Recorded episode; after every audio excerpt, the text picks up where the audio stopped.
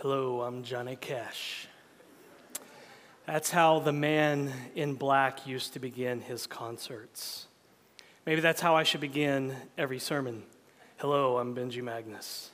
Nah, it doesn't have the same feel, does it? Johnny Cash was so much cooler than I am. We may share the same wardrobe, but he's much cooler than I am.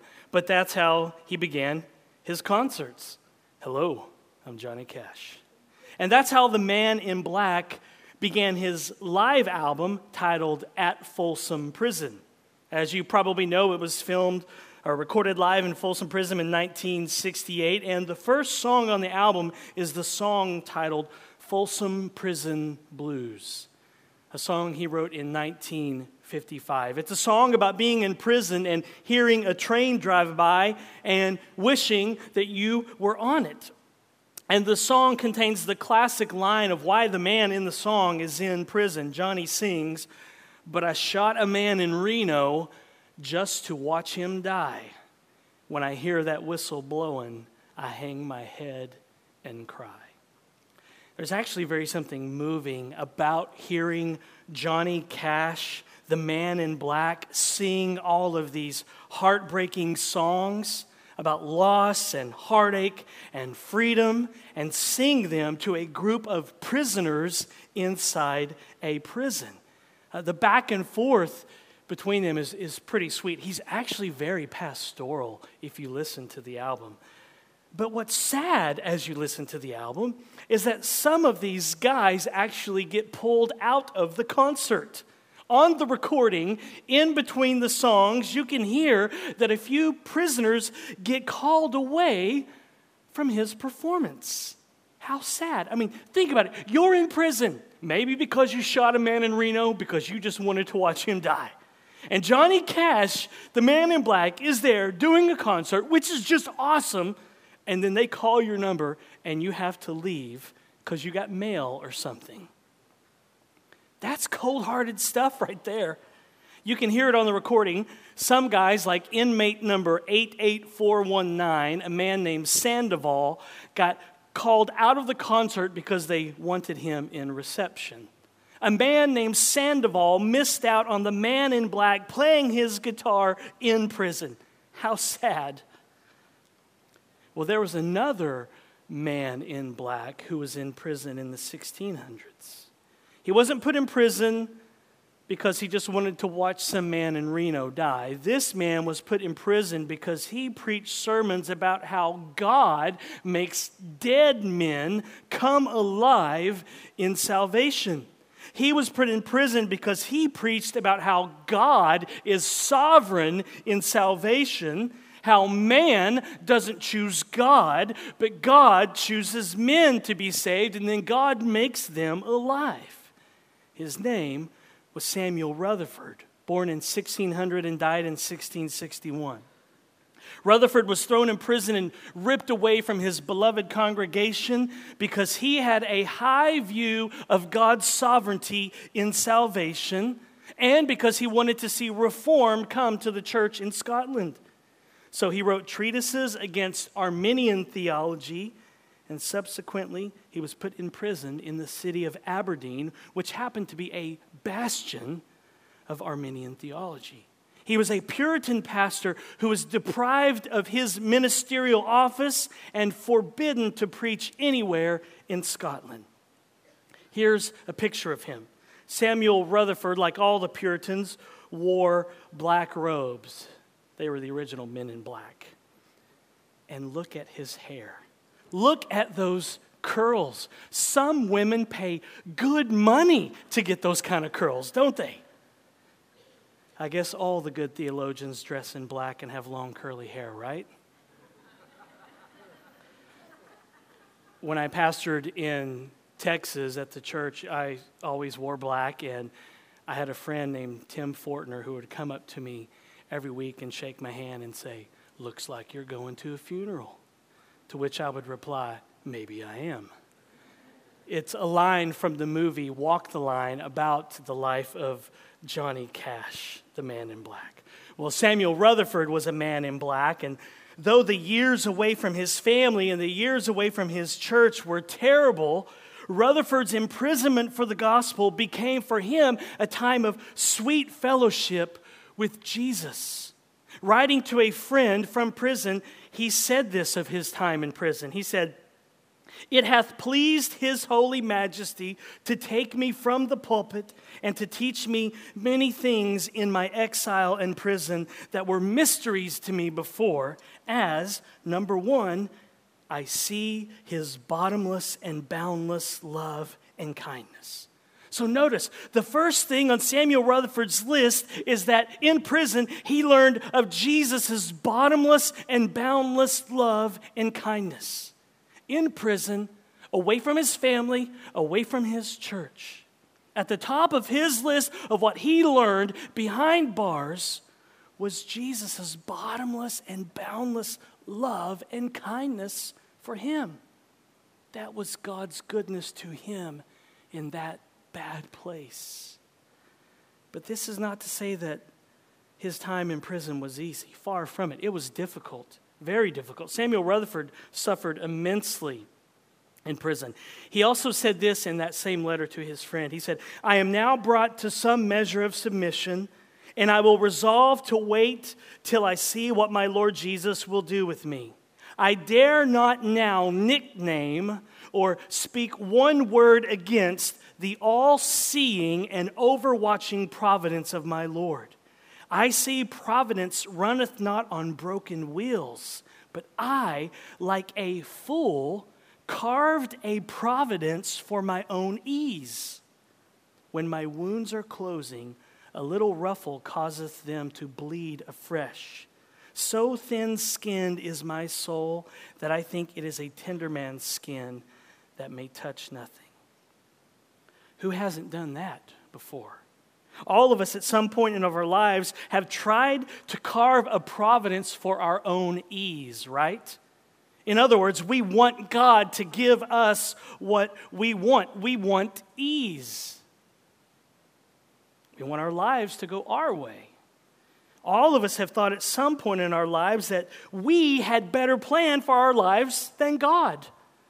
And all of us have suffered like Samuel Rutherford, where we felt like our souls would bleed again if just barely touched.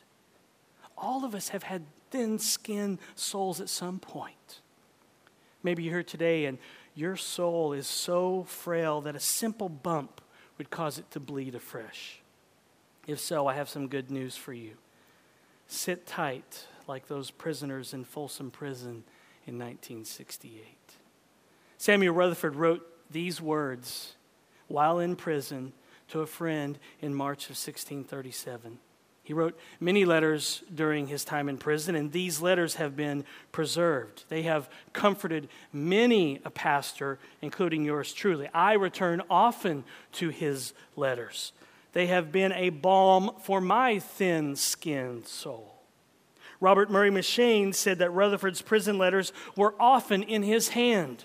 Richard Baxter's view was that apart from the Bible, such a book as Mr. Rutherford's letters, the world never saw the like. Charles Spurgeon said that they were the nearest thing to inspiration which can be found in all the writings of mere man. Meaning, the closest thing to the Bible that any man could write are the letters that Samuel Rutherford wrote from prison. And what's so intriguing is that instead of becoming bitter, Instead of becoming angry with God, Samuel Rutherford was refreshed by the love of Jesus when he was locked up in prison in Aberdeen. He said this as he suffered immensely Give Christ your virgin love. You cannot put your love and heart into better hand. Oh, if ye knew him, and saw his beauty, your love, your liking, your heart, your desires would close with him and cleave to him. I never, by nine years preaching, get this, I never, by nine years preaching, knew so much of Christ's love as he taught me in Aberdeen. Sweet, sweet have been his comforts to my soul. My pen tongue and heart have no words to express the kindness, love, and mercy of my well beloved to me in this house of my pilgrimage. The prison in Aberdeen became sweet to Rutherford because he came to know Jesus more there. So there's a lesson to be learned here. Suffering can soften you if you let it. Suffering can actually soften you if you let it. When you suffer, whatever it is that you are suffering, in whatever way that you are suffering, it can soften you if you allow it. Some people suffer and they become bitter and they become hardened and they become angry at God.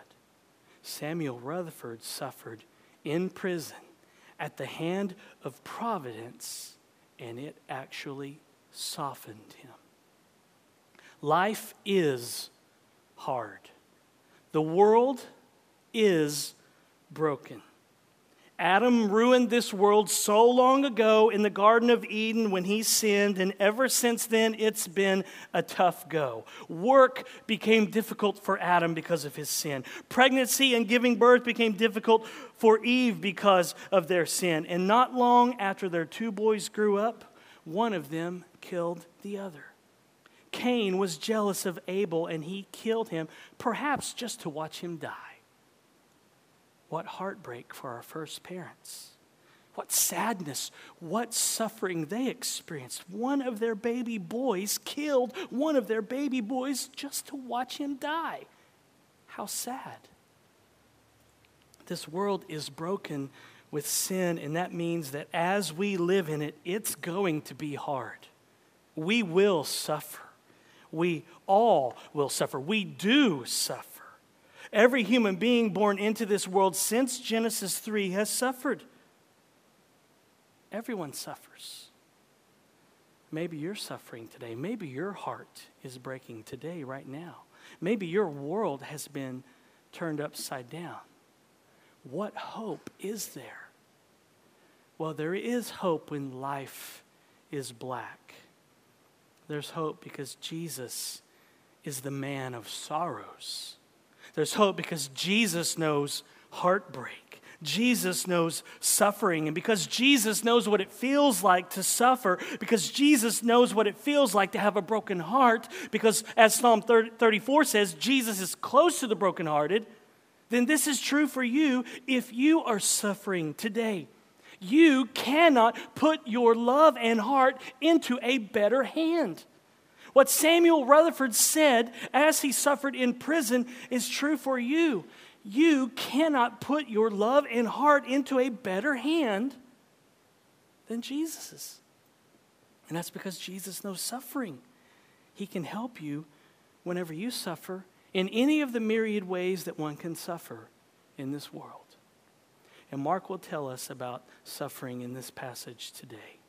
Mark has included this gruesome story about the imprisonment and then the beheading of John the Baptist to remind us all that we will suffer. So turn to Mark chapter 6. That was a pretty long introduction.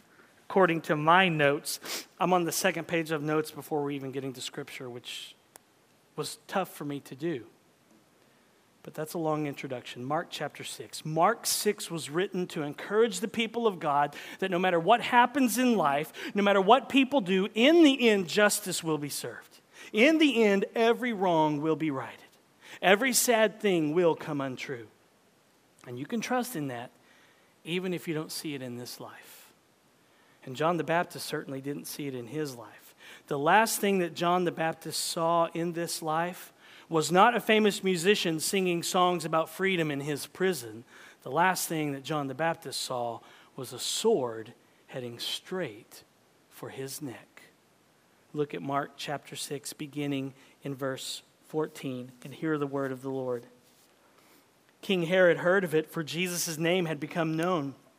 And some said, John the Baptist has been raised from the dead. That is why these miraculous powers are at work in him. But others said, he is Elijah. And others said, He is a prophet, like one of the prophets of old. But when Herod heard of it, he said, John, whom I beheaded, has been raised. For it was Herod who had sent and seized John and bound him in prison for the sake of Herodias, his brother Philip's wife, because he, Herod, had married her. For John had been saying to Herod, It is not lawful for you to have your brother's wife. And Herodias had a grudge against him and wanted to put him to death. But she could not, for Herod feared John, knowing that he was a righteous and holy man, and he kept him safe. And when he heard him, he was greatly perplexed, and yet he heard him gladly. So, this whole section in Mark actually belongs together. From what we saw two weeks ago, when Jesus suffered rejection in his hometown in Nazareth, the first six verses of Mark 6, to what we saw last week when Jesus sent the disciples out to do ministry. It all belongs together. And now Mark will tell us about this gruesome story of the beheading of John the Baptist in prison. Now, why? Why does Mark do this? Why does Mark chop this section in half and tell us about John getting chopped in half? Because Mark wants to remind us that to follow Jesus is to suffer. The path to glory is one of suffering, just like it was for Jesus. Mark has employed a literary device here that he uses frequently in his gospel to, to stress this particular aspect of discipleship suffering. Unfortunately, Mark did not consider modern day preachers when he wrote his gospel because he was not aware that we typically preach 35 to 45 minute sermons, and it's hard to cover all of his intended material in one sermon. Mark would want us to take this whole unit together because he's using this like sandwich technique to remind us that we will suffer for following Jesus. The technical literary term for this technique is called a chiasm, which works like this. So, following Jesus' suffering and rejection in his hometown of Nazareth, Mark records then the sending out of the disciples, and then in verse 30, he's going to come back to the disciples returning to Jesus to be refreshed. But then he inserts something in between there, going out and they're coming again. So Jesus experienced rejection and suffering in Nazareth. The disciples are sent out by Jesus. Then Mark tells us about the imprisonment of John the Baptist and how he got his head cut off. And then Mark will return in verse 30 to the disciples returning to Jesus in order to be refreshed. And it's this middle section of the sandwich here, if you will the imprisonment and death of John the Baptist that is being emphasized in order to highlight what comes before and after it. Mark is wanting to remind the original audience that they would suffer for following Jesus. Recall who Mark is writing to. The original audience who received this gospel was most likely Christians who were living in Rome in the early 60s. Mark is writing to churches who were suffering under the Roman government. And Mark wants us to know that the way to glory is paved with suffering, just like it was for Jesus. Mark wants us to know that governments come and go Governments come and go, nations come and go, countries come and go, but God's people are the ones who are still here. Mark wants us to know that persecution and suffering is normal Christianity. And what Mark tells us in verses 3 through 12 here is a, uh, I mean, verses 14 through 29 is a historical flashback. Herod Antipas, Antipas had fallen in love with Herodias, the wife of his half brother, even though both were married at the time. So Herodias divorced her husband, and Herod divorced his wife, and then they got married in a fever, hotter than a pepper sprout. And John the Baptist confronted them and publicly condemned their actions. As verse 18 says, For John had been saying to Herod, It is not lawful for you to have your brother's wife. So John the Baptist was put in prison for standing up for truth. The Jewish historian Josephus tells us that John the Baptist was imprisoned at Herod's fortress palace called Machaerus. This fortress was built atop a steep hill east of the Dead Sea, and this is where John the Baptist was imprisoned. So when John the Baptist gets locked up, he says to the other prisoners, Hello, I'm John the Baptist. And they ask him, What are you in for? And John tells them, I called out Herod for his unlawful marriage. John the Baptist stood up for truth, and now he's got the fortress prison blues. But when Herodias, Herod's new wife, hears about what John said about their marriage, she wants him dead. But Herod likes John, so he's caught in the middle. And when Herodias wanted to put John to death, Herod kept John safe because he knew, as verse 20 says, that he was a righteous and holy man. Herod loved to listen to John, he loved his teaching, but he was perplexed by him. And so his wife Herodias waited, and she eventually got her chance to take out the guy who called out her unlawful marriage. Look at verse 21. But an opportunity came when Herod, on his birthday, gave a banquet for his nobles and military commanders and the leading men of Galilee. For when Herodias' daughter came in and danced, she pleased Herod and his guests. And the king said to the girl, Ask me for whatever you wish, and I will give it to you. And he vowed to her, Whatever you ask, I will give you, up to half my kingdom. And she went out and said to her mother, For what should I ask? And Herodias said, The head of John the Baptist. And she came in immediately with haste to the king and asked, saying, I want you to give me at once the head of John the Baptist on a platter. And the king was exceedingly sorry. But because of his oaths and his guests, he did not want to break his word to her. And immediately the king sent an executioner with orders to bring John's head. He went and beheaded him in the prison and brought his head on a platter and gave it to the girl, and the girl gave it to her mother. When his disciples heard of it, they came and took his body and laid it in a tomb. So Herod throws a big birthday party for himself, and Herodias, his new wife, finally gets what she wants. As the sayings go, happy wife, happy life. Or, if mama ain't happy, ain't nobody happy. Some of y'all men don't understand that, but that is true. Happy wife, happy life. You might want to write that down. If mama ain't happy, ain't nobody happy. Those, that, those two sentences might be the greatest theological truths that I learned in seminary from one of my professors.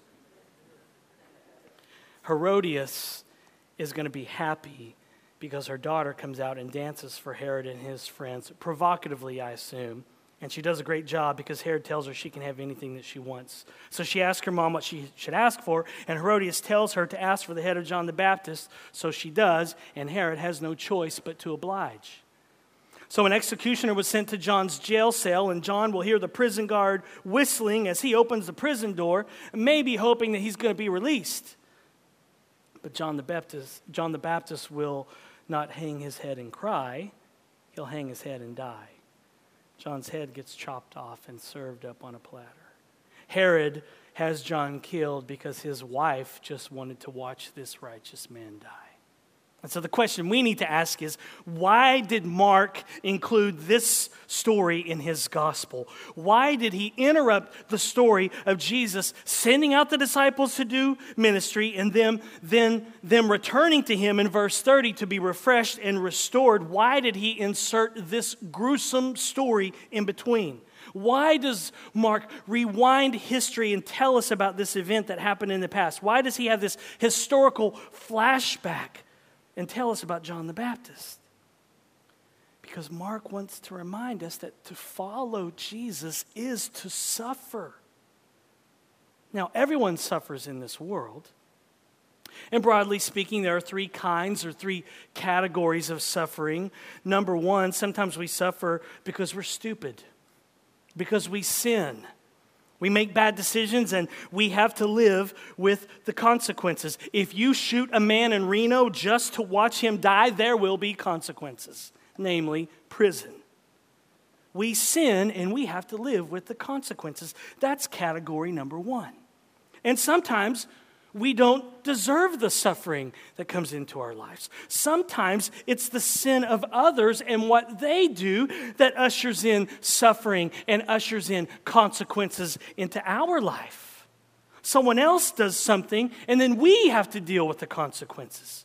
That's even harder. And that's category two. And then sometimes we suffer simply because we belong to Jesus. That's category three. We suffer because we stand up for truth, like John the Baptist. Jesus said this would happen. We'll see it in Mark 13 13, where he said, And you will be hated by all for my name's sake, but the one who endures to the end will be saved. Because we belong to Jesus, this world will hate us.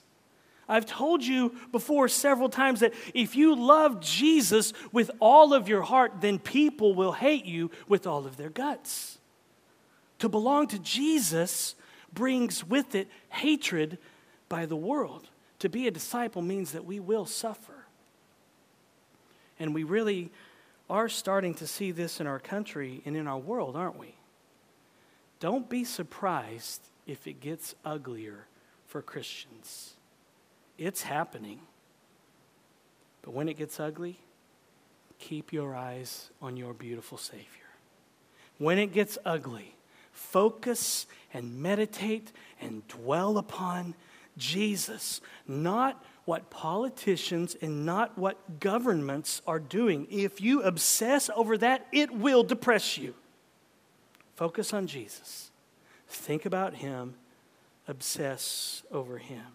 Don't obsess about politicians. Obsess about providence. That God's in control, that He knew 10,000 years ago what would be happening today in our country, in our state, in our city. Obsess over that. Two months ago, some politicians didn't know what would be happening right now. Jesus knew 10,000, he knew 10 million years ago. Obsess over that. Don't obsess about the government, obsess about God. Don't obsess over Jerry Brown and what he's doing, obsess over what Jesus is doing.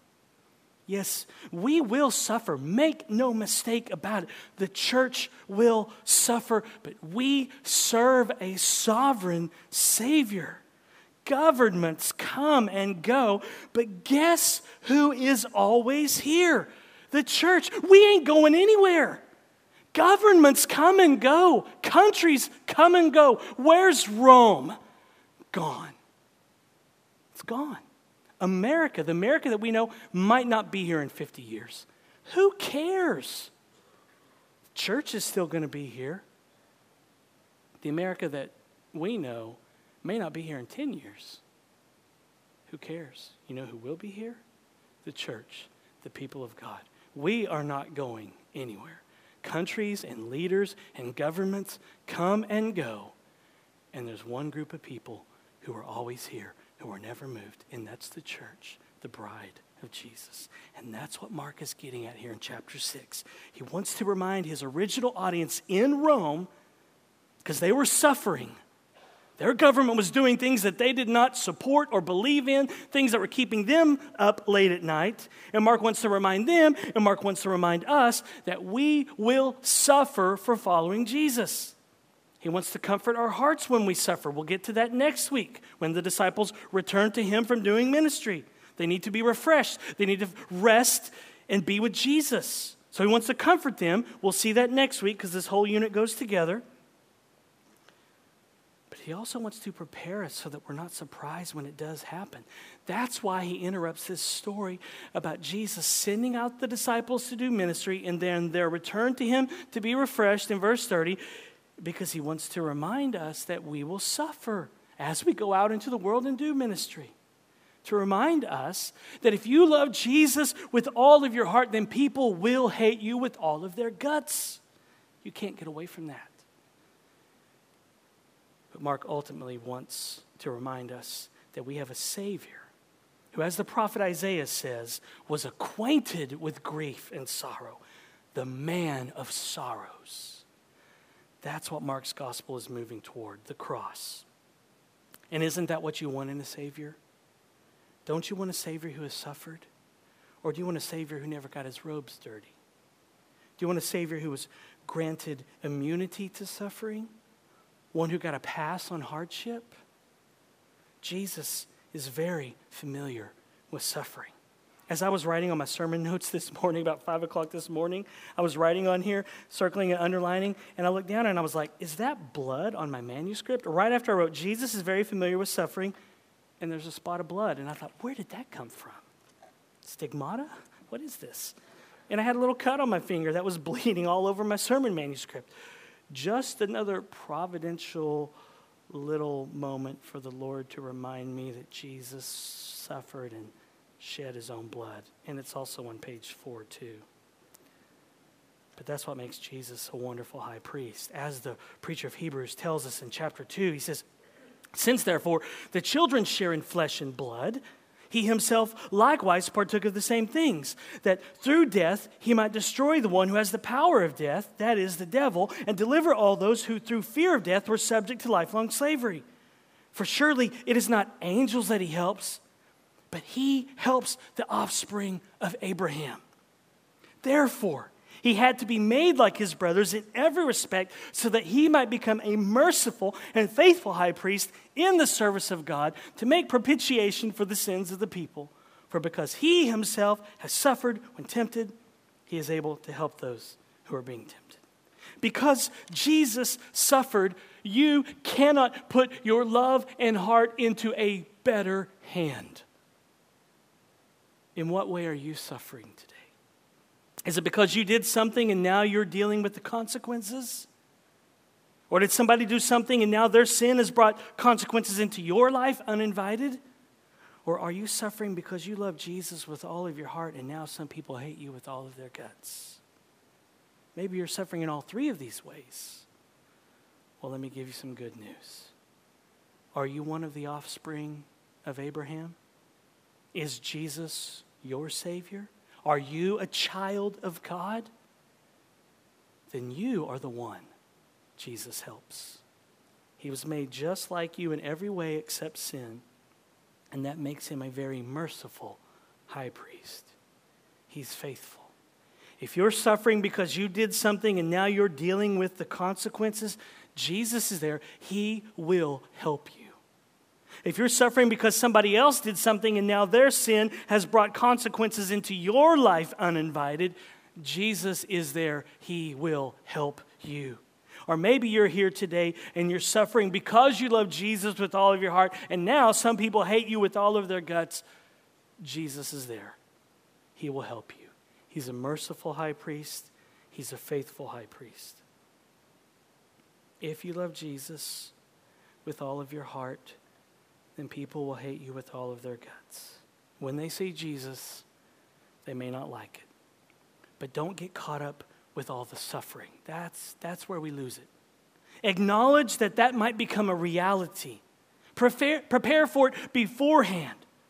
Don't be afraid, prepare for it, but let your main focus be on loving Jesus as you suffer.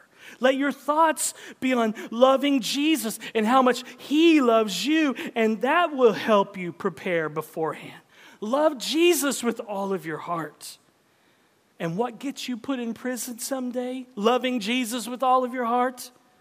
That will be what sustains you as you get put in prison, namely your relationship with Him.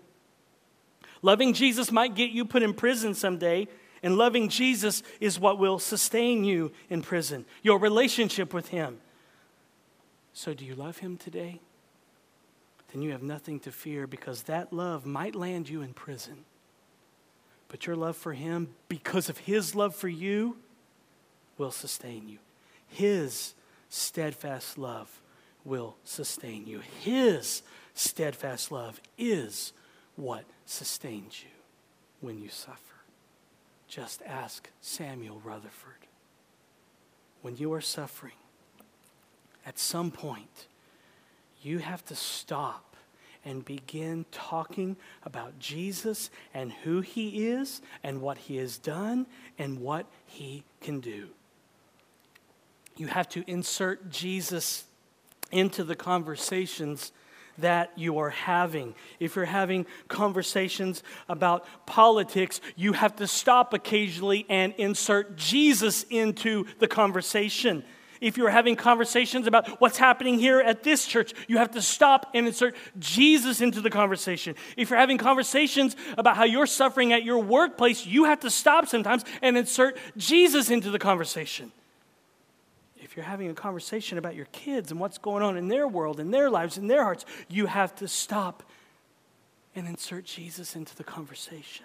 If you're having conversations with your spouse, and by meaning when I say conversations, you married people know what I'm talking about, right? When you have conversations with your spouse, you know,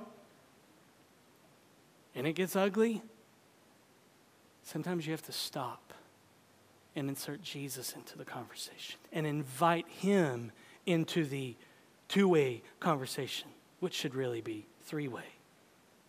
You have to ask Jesus to pull up a seat and recalibrate your heart when you are suffering. You cannot obsess over your situation without connecting it to Jesus because it will kill you.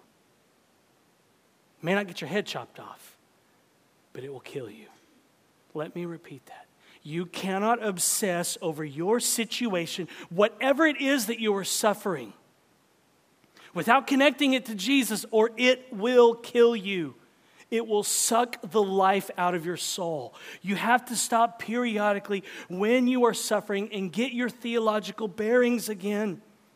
You cannot obsess over where our country is heading without connecting it to Jesus, or it will kill you. And I need to repeat that this morning for some people here. You cannot obsess over where our country is heading without connecting it to Jesus, or it will kill you. You'll lose your focus and you'll lose your mind. When you are suffering, you have to stop periodically and get your theological bearings again. You have to insert Jesus into the heartbreaking and heart wrenching conversations that you are having. That's why Mark inserted John the Baptist into this chapter to remind us that we will suffer. And as we'll see next week, we have a Savior and a shepherd who helps us. That's why he inserts John the Baptist here to remind us that we have a Savior and a shepherd that we need to insert into our conversations and into our life and into our suffering. You have to stop and talk about Jesus. You have to stop and talk about what He is like. You have to remind yourself of all that He is for you. You have to be reminded that you are in union with Jesus, the King and sovereign ruler of this universe.